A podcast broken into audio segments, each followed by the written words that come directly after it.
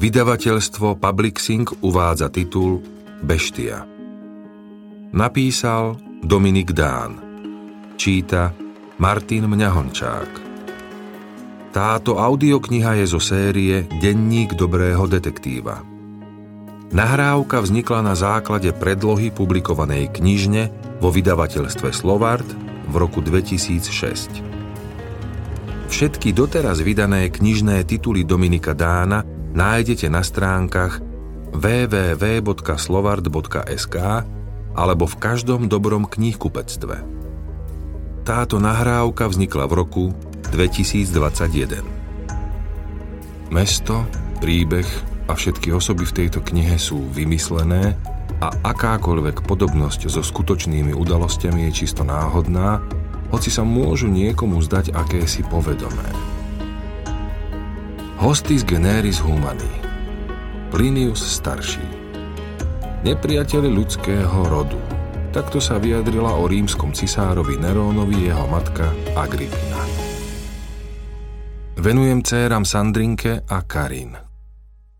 Prolog Jún 1965 Bosé chlapča v zašpinenej košeli a s holým zadkom pobehlo po priedomí kopancom zahnalo drzého psa od konzervy, prenikavo páchnúcej po rybičkách volej, skontrolovalo jej obsah a keď sa presvedčilo, že je prázdna, presným hodom zasiahlo psí ňufák. Pes zaskúčal, stiahol chvost a odbehol. Karol, sem pod, kde si zase v Kerejonej? Nebehaj, zase capneš, odereš sám na manka vyláta, aj za teba. Sem pod, si hovorím. Chlapec sediaci na betónových schodoch pred domom po očku strážil mladšieho brata a pozoroval dážďovku na schodíku, zvíjajúcu sa v smrteľnej agónii. Už hodnú chvíľu sa ju snažil prepichnúť tenkou slamkou, ale mrcha nie a nie postáť. Zvíjala sa a krútila, z rozdrásaného ústneho otvoru jej vytekala krv a žltkastý obsah vnútorností.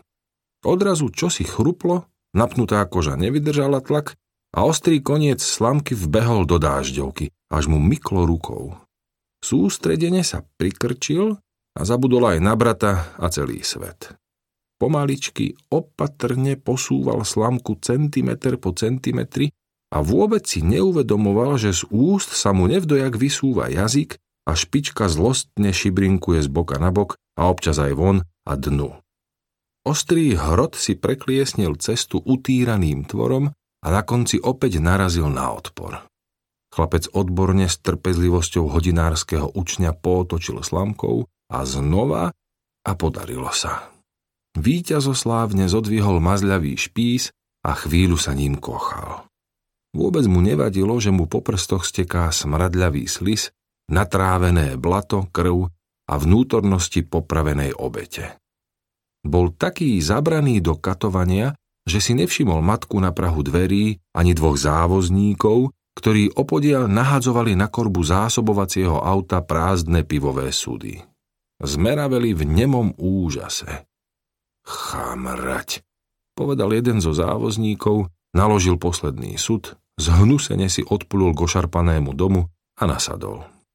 Auto ťažko naštartovalo, hustým naftovým dymom zamorilo dvor aj deti a odfrčalo po ďalší náklad.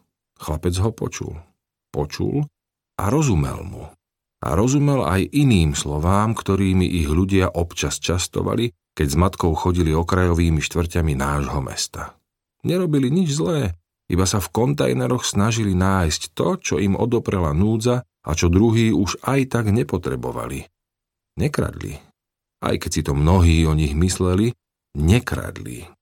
Silno zamrkal a odchádzajúce auto tiež odprevadil pľuvancom.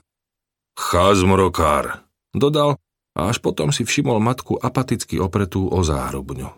Oči sa im stretli. Mama, prečo nás gadžovia nemajú radi? Lebo sme cigáni. Cigánov nemá nikto rád, cinček môj, iba naši. Pamätaj si to, Ondrík. Od gadžov sa drž ďalej, keď vyrastieš, sám uvidíš, čo sú zač.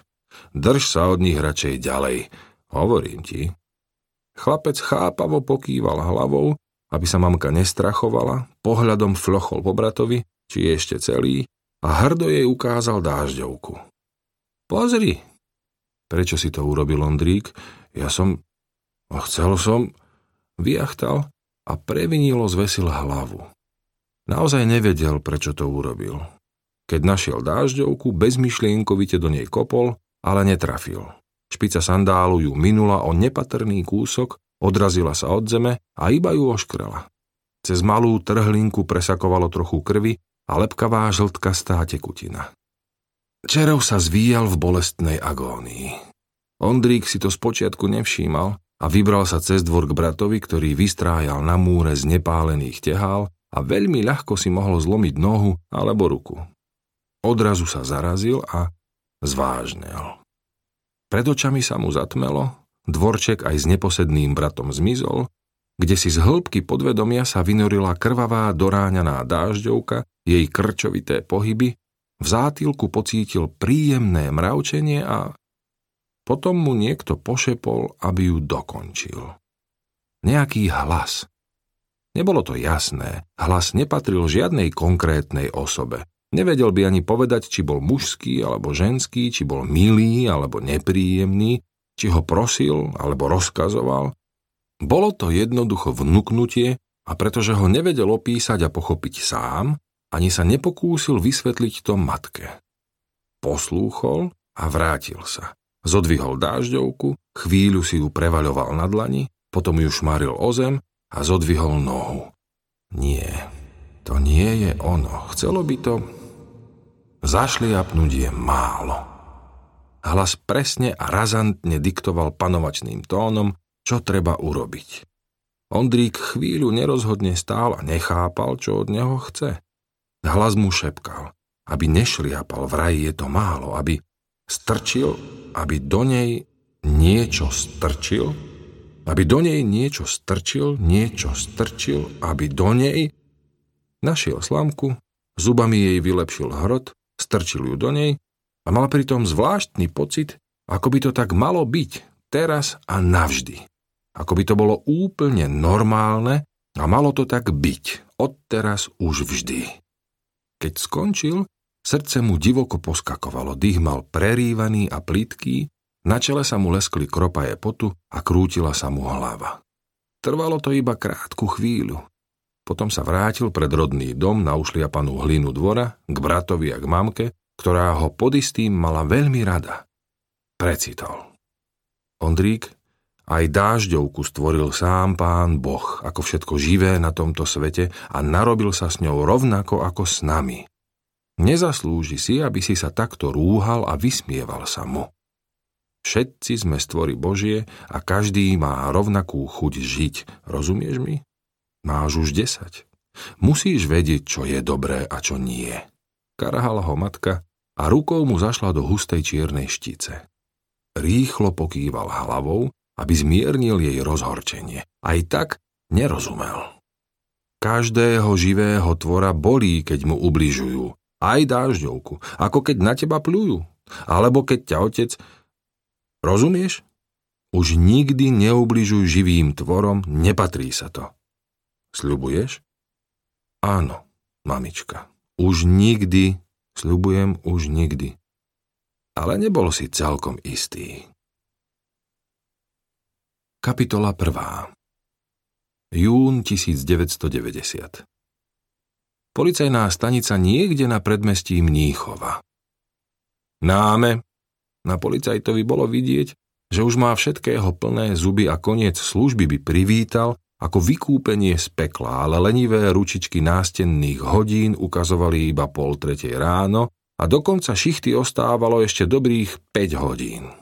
Náme, frštenzi, Šajze! Opakom ruky si zotrel z čela pot a pohľadom prepálil vychudnutého chlapíka sediaceho na tvrdej drevenej stoličke. V policajnej úradovni bolo 8 kancelárskych stolov. Nočná smena obsadila iba polovicu. Kolegovia písali správy, alebo sa iba tak povaľovali. Ostatní buď pekne spinkali doma, alebo čelili besnej páľave niekde v bare s kríglom božsky vychladeného piva. Toho roku prišlo leto ako si predčasne a jazyk horúceho vzduchu priniesol do západnej Európy saharské teploty a sucho. čo malo kúsok zdravého rozumu, zaliezalo do chládku, tým šťastnejším trčali z vody iba hlavy. Tým menej šťastným trčali z policajných uniforiem, v ktorých sa škvarili vo vlastnej šťave. Služobné ventilátory robili, čo mohli, ale márna lásky snaha, dusno a horúčava neprestávali ani v noci. Náme, du... Čo s človekom, ktorý nevie po nemecky ani vlastné meno? Johan, vykašli sa na ňo. Nevidíš, že ti nerozumie ani slovo? Je to nejaký zapráskaný turek alebo niečo podobné. Navyše je nametený, tak čo od neho chceš? Prezrel si ho? Nie, na čo? Možno má u seba nejaké doklady, alebo... Aufstehen, vstaň! Johan podišiel k prestrašenej zhrbenej kreatúre a zdrapil neboráka za ramená. Na silu ho postavil a poklepal mu po vreckách na rifliach. Potom pobúchal hánkami po stole a naznačil mu, aby z vreciek všetko vyložil. Pochopil. Pomaly a komicky opito začal vykladať mince, hrebeň, vreckový nožík. Johan nasrdene schmatol poskladaný hárok papiera. Čechoslovák, nie Turek. Ondrzej. Počkaj, nie. Ondrej. Boh sa v tých českých menách vyznaj. Je z domova pre azilantov vo Furholcene pri Freisingu a má priepustku. Kam? Prejavil trochu záujmu kolega a nalial si minerálku. Úrad Krajskej rady Freising mu vydal povolenie k pobytu s podmienkou, že sa smie pohybovať len v okrese Freising. Tak čo tu do boha robí? A prečo je taký tmavý, keď nie je Turek? Asi Róm? Český Róm. Teraz ich sem zdrhajú tisíce. Utečenci. Akí utečenci? Socializmus sa u nich skončil pred pol rokom, tak akí utečenci? Banda jedna. Robiť to ani bohovi. Tak prišli kradnúť.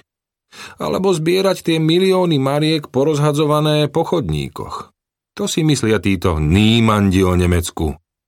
Chlapík mľandravo zareagoval na známe slovo a konečne sa pokúsil komunikovať keine Čeko. Ich bin, ich bin Slovakische, ich bin Slovakaj, äh, ich Rúhe. Drž hubu Karl. Prečo ho vlastne predviedli? Lebo sa o druhej v noci potuloval podnapitý po predmestí a hliadke sa zdal podozrivý. Na otázky neodpovedal, doklady neukázal, razilo z neho, tak ho zbalili. A čo my s ním? Neviem, Zoberieme mu odtlačky a odfotografujeme ho a kašli na to. Johan, je hic na skapanie a ty sa chceš otravovať s takýmto smradom. Prezrime ho, či niečo neukradol a kopneme ho do riti, to bude najrozumnejšie. Neviem. Mali by sme... Johan nedokončil, lebo zazvonil telefón. Zodvihol a pohodlne vyvalený na stoličke vyštekol obligátne jábite, ale okamžite vyskočil na rovné nohy a prekvapenému kolegovi naznačil, aby bol chvíľu ticho, lebo... Ja? Ja voľ? Áno, iste. Rozumiem, pán komisár. Koktal a skoro zasalutoval. Chaoticky zalovil v papieroch na stole, našiel pero a načmáral pár údajov. Potom položil. Celou váhou sa oprel o hranu stola a so strhaným výrazom oznámil kolegom Boha, chalani, máme vraždu a zmučene sa zložil späť na stoličku. Ti šíbe? Chlapi v služobnej miestnosti spozorneli. Nie, hoci teraz by som marótku na hlavu prijal všetkými desiatimi, Bohu prisáhám. Chlapci, čo má ruky, nohy, presun na Karlinger štráse 8. Prízemný byt, zavraždená 40-ročná žena. Počkajte, e, tuto mám... Helena Štilikeová, je to náš rajón, musíme zabezpečiť miesto činu do príchodu kriminálky a papalášov. Volal komisár a je nasratý, radšej si pohaníme. Kreatúra zhrbená na nepohodlnej stoličke nenápadne vzhliadla a prekvapene sledovala zmeny v správaní policajtov. Niektorí očerveneli, iní sa začali potiť, potiaci sa potili ešte viac Dvierka skriniek trieskali a na stoli padali opasky s púzdrami, šiltovky, putá, nepriestrelné vesty. Niekto mu nasýpal do dlaní hrbu mincí, hrebeň aj nožík, čie si ruky ho vystrčili von na chodník, kde zmetene uhýbal náhliacim sa policajtom. Ozvalo sa búchanie dverí na autách nervózne štartovanie a hvízdanie pneumatík. Ondrej ostal sám. Stál sám na okraji neznámeho mesta, kde všetci rozprávali po nemecky a nikto mu nerozumel ani slovo. Veci si nastrkal do vreciek, rozpačito pokrčil ramenami, ešte raz fľochol na vysvietený nápis Policaj, nechápavo pokrútil hlavou a vykročil. Nohy bez ponožiek ho omínali vo vyčaptaných poltopánkach, žiadny z policajtov si nevšimol, že je bosý. Prešiel dve kryžovatky, zabočil za roh nejakého domu a o chvíľu sa ocitol na mieste, kde ho zbalili. Podišiel k smetnému košu, opatrne sa rozhliadol a keď sa uistil, že ulica je prázdna, zalovil v jeho smradľavých útrobách. Vybral vreckovku zviazanú do uzlíka a zvedavo ju poťažkal v dlani. Obsah zacinkal a muž sa spokojne usmial. Rozviazal uzlík, cípy ovisli ako lupene zvednutej ľalie a v dlani mu zasvietila žltá kôpka. Retiaska, náušnice, náramok. Znovu uzlík zviazal a schoval ho pod košeľu. Rozhliadol sa a vykročil. Chcel sa dostať za mesto, kde tušil zberný tábor pre emigrantov, v ktorom občas dávali aj priepustky. Komisár mníchovskej kriminálky Wilhelm Knapp stál uprostred obývačky a vyvaľoval oči na postel pri stene. Neveril vlastným očiam. Na prasatá v ľudskej koži, čo dokážu bezcitne zabiť človeka a siahnuť na niečo, čo im nepatrí a na čo nemajú právo, si už zvykol. Videl už všeličo. Ale toto... Mladý kolega v uniforme s brigadírkou pod pazuchou strnulo hľadel pred seba, potom sa mu pohli vnútornosti a radšej vybehol von. Prepačte. Kriste, pane.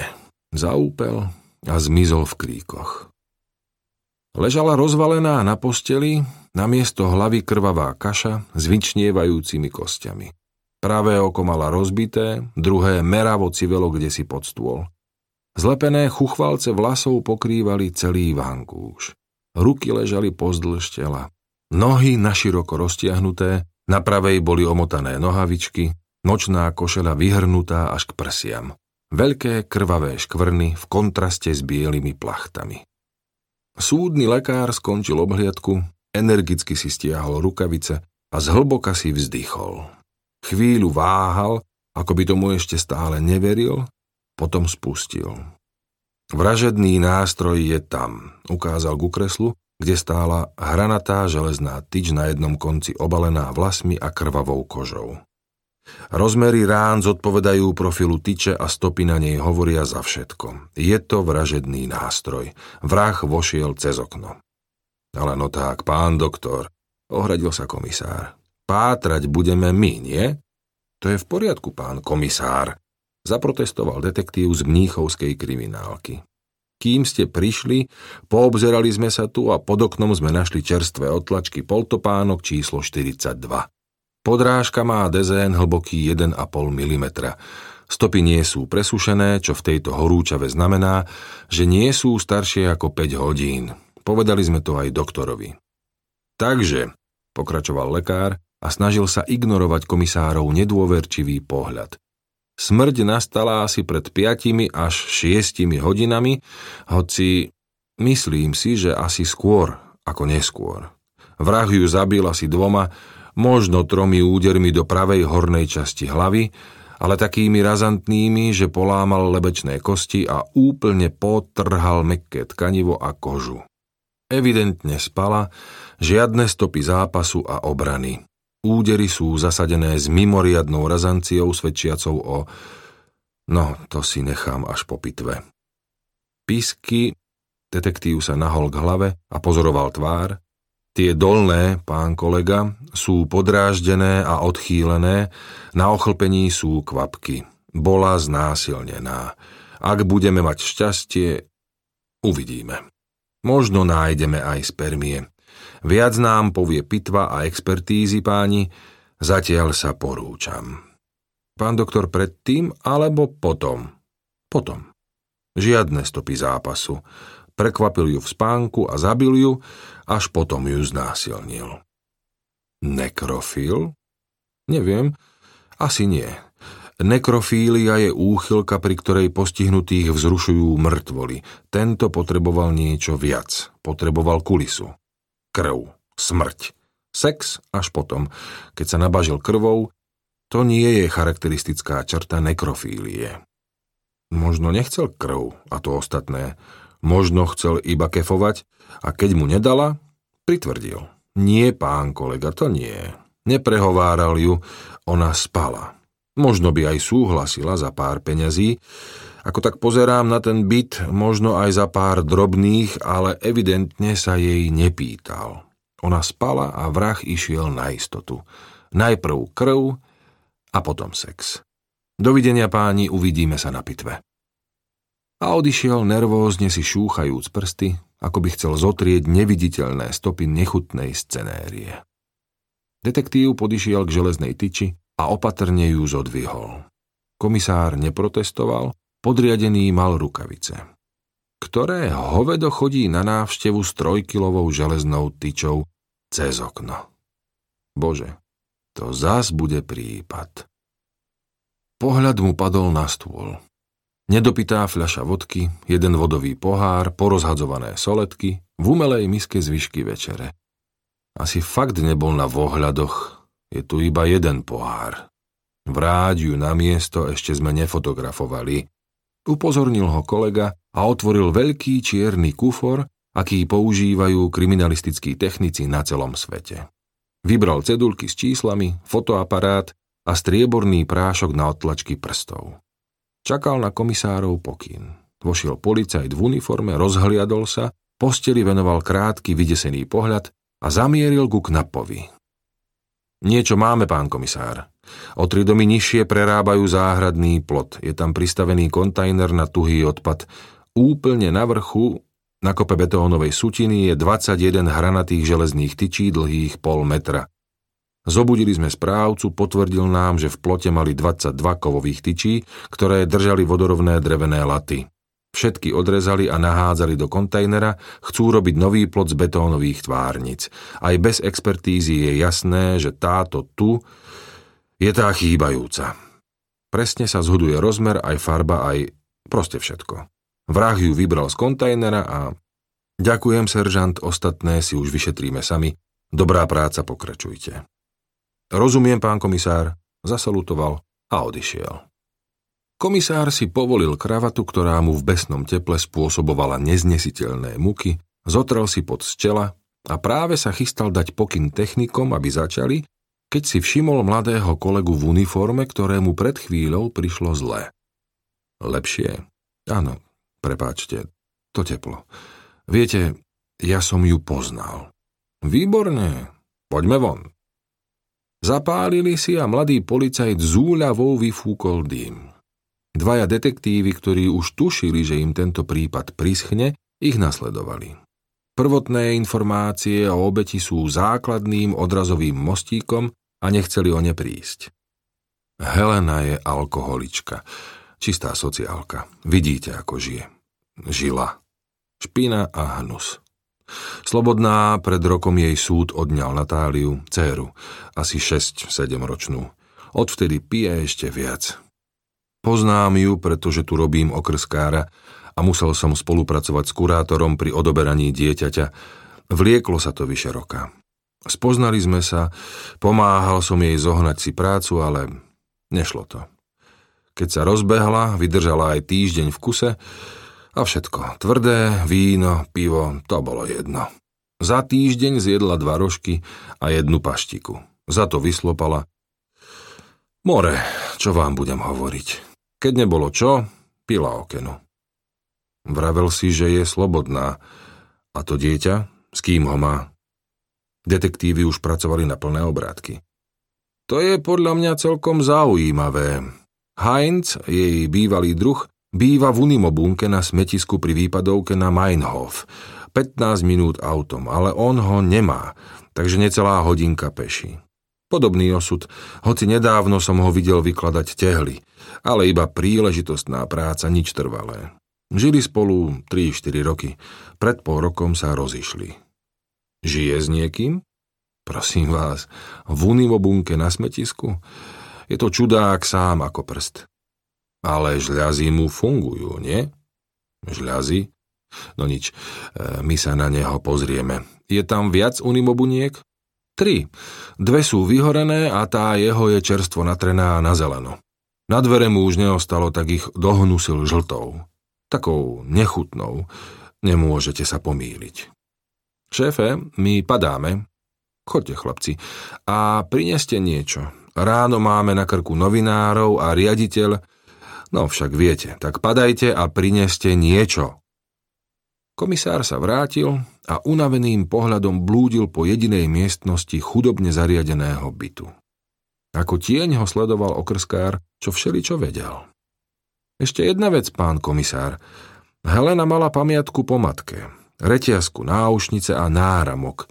Nikdy ich nepredala, nech na tom bola akokoľvek zle, mala ich zviazané v takej ušpinenej vreckovke tam hore v skrini. Bolo to zlato. Nič úžasné, ale predsa len zlato.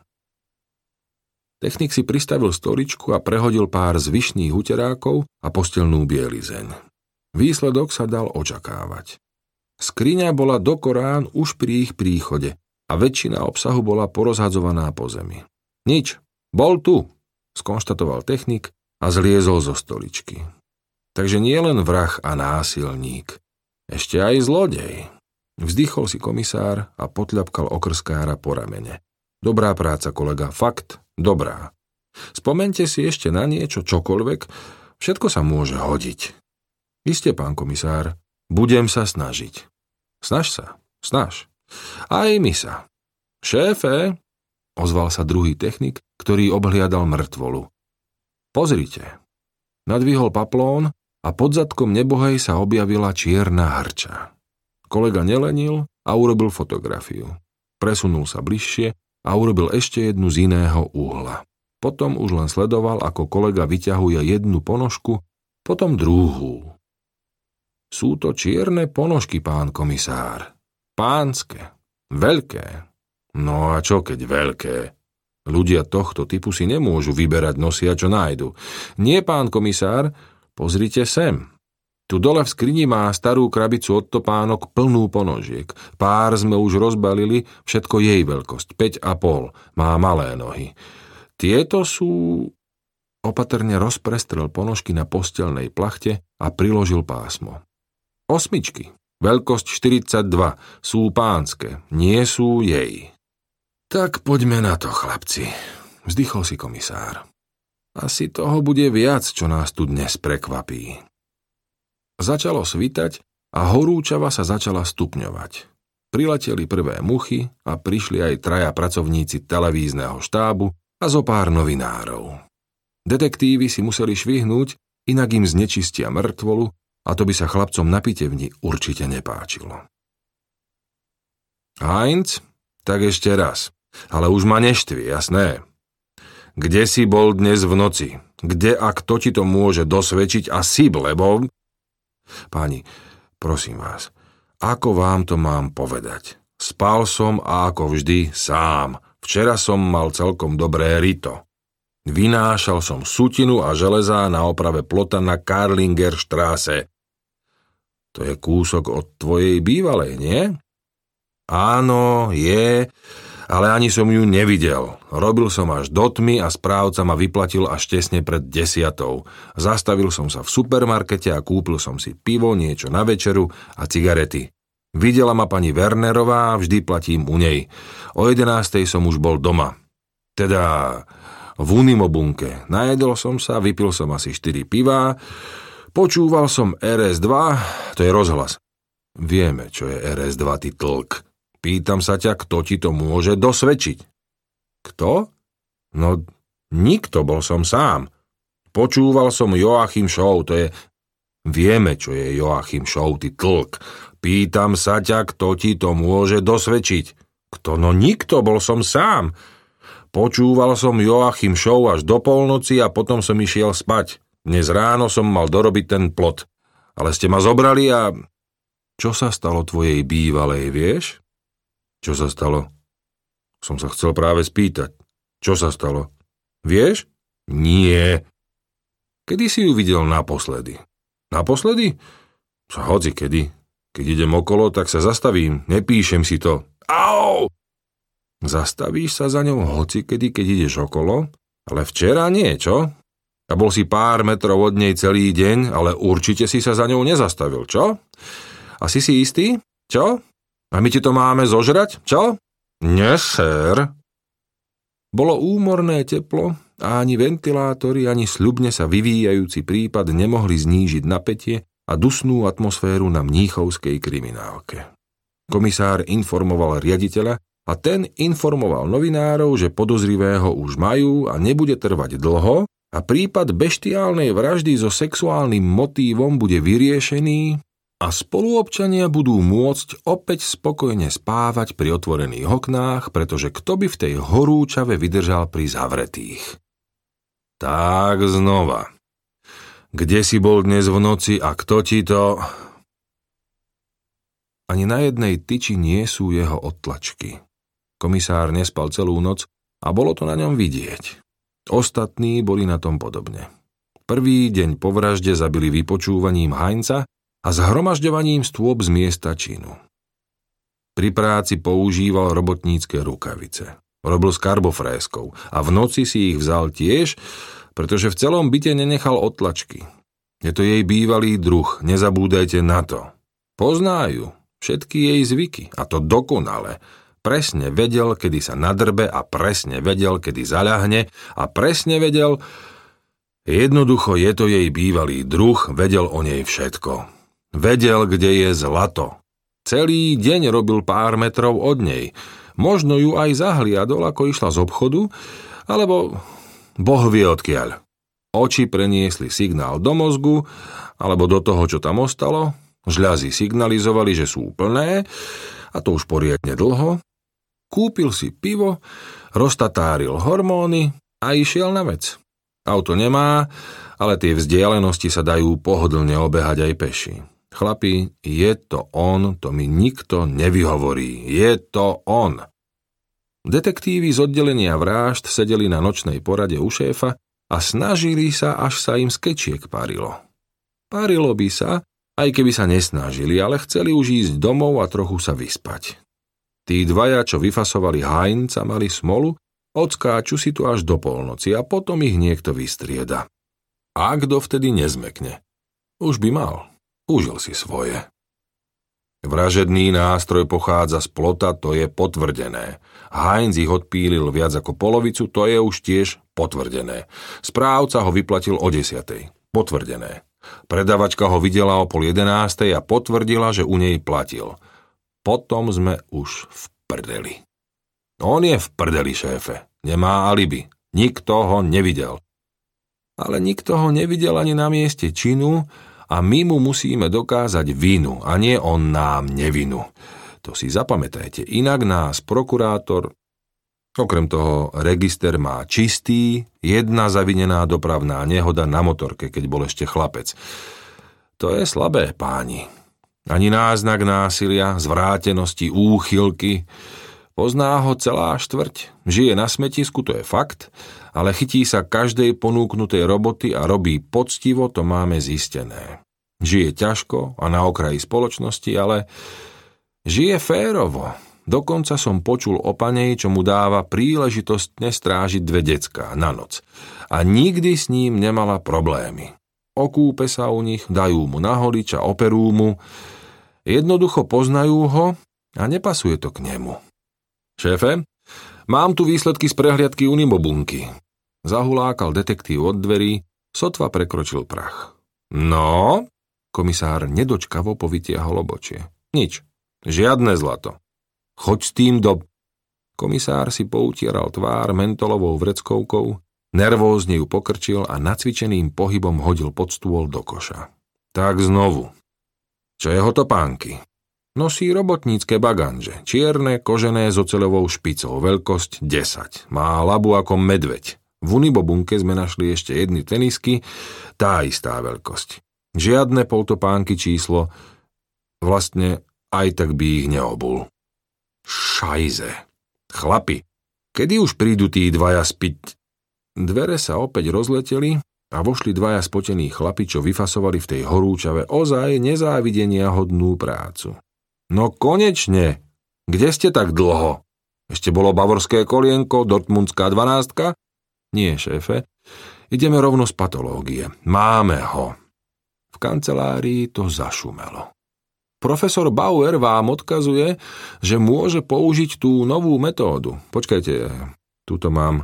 Volá sa DNA. Je to e, deoxyribonucleic acid, e, čo po našom znamená dezoxyribonukleová kyselina. Boha. A je to. Chlap sa zvadil na stoličku, zrejme ho jachtanie odborných názvov vyčerpalo. Všetci napeto čakali, Nikto ani nehlesol. Chlap si myslel, že už má pre dnešok odrobené, ale keď videl nechápavé výrazy v ich očiach, spustil. No, našli sme spermie, priamo v pošve. A už z nich robia ten oný e, reťazec. Vraj máme tomu debilkovi zobrať krv a priniesť ju profesorovi. Krvi sú tam vedrá, v tom by nebol problém. Porovnajú ten reťazec a vraj ak je to on, tak to na 99% zistia. Bohovský machry. Keby ste videli ten nový labák a tie baby. Jedna laborantka mi kašli na to. Teraz máme iné starosti. DNA ešte nie je dôkaz. Súdy ho stále nechcú akceptovať, ale nám povie veľa. Už som o tej metóde počul. Skúsime to a uvidíme. Druhý deň zatelefonoval profesor Bauer. Komisár napeto počúval. Páchateľ má krvnú skupinu ARH faktor negatív. Zo spermií, ktoré zanechal na mieste činu, to nebolo ťažké zistiť. Výskum genetických ochorení priviedol kolegov biológov na myšlienku preskúmať nosičov dedičných vlastností. Pán profesor, prosím vás, ja budem musieť referovať vyššie. Viete, oni tomu asi ťažko porozumejú. Iste, iste. Prepáčte. Takže vám to poviem zjednodušene. Z troch miliárd bázových párov nukleotidov, ktoré tvoria samotnú podstatu protismernej závitnice DNA v dvoch reťazcoch, sme schopní vyšetriť úsek približne 100 párov, ale to stačí. Pochopiteľne, ak rozprávame o genómovej DNA, Mitochondriálna DNA by vás iba poplietla. Myslíte? Iste. Verte odborníkovi. Jednoduchšie sa to už nedá. Metódou vertikálnej elektroforézy za použitia polyakrylamidového gélu dostaneme rebríček DNA znakov tzv. anely. Dobre, pán profesor. Už sme na konci. To je vlastne v princípe všetko. Rozdiel reťazca vyšetrovanej vzorky oproti štandardu určuje konkrétneho človeka a je to znak nenapodobiteľný a jedinečný pre každého z nás. Dajte mi nejaký biologický materiál a ideme na to. Nemusí to byť krv alebo spermie. Stačí nám vlas, kosť, zub, koža, čokoľvek, čo je nositeľom dedičných vlastností jedinca. Chromozómy ako zhluky DNA, vlastne to sa vás až tak netýka. V našom prípade bola analýza zjednodušená a výsledok bol jasný hneď na začiatku. Žiadny rozbor DNA ani nebol nutný, pravda, pokiaľ hovoríme o vašom podozrivom. Heinz má krvnú skupinu AB pozitív a tým je povedané všetko. Nie sú to jeho spermie. Rozbor DNA zo spermí význam má, to mi verte. Ak sa vám podarí nájsť ďalšieho podozrivého a bude mať krvnú skupinu ARH faktor negatív, podľa DNA ho buď vylúčime, alebo potvrdíme s presnosťou na 99,9%. Je to presnejšia metóda než daktyloskopia alebo čokoľvek, čo sme doteraz robili. Ďakujem, pán profesor, povedal komisár a položil. Chvíľu apaticky civel na potiaceho sa kolegu, a keď sa mu dramatická odmlka zdala dosť dlhá, stroho mu oznámil. Kopnite ho do... Nech dorobí ten plot a zmizne mi z očí. Ja by som to nerobil, šéfe. Vy im veríte? Lepšie ho už nezoženieme? Budeme musieť, chlapci. Budeme musieť. Veda je kurva vec. Smutne si zaboril strhanú tvár do dlaní a sám pre seba si zašomral. A vie o tom aj riaditeľ.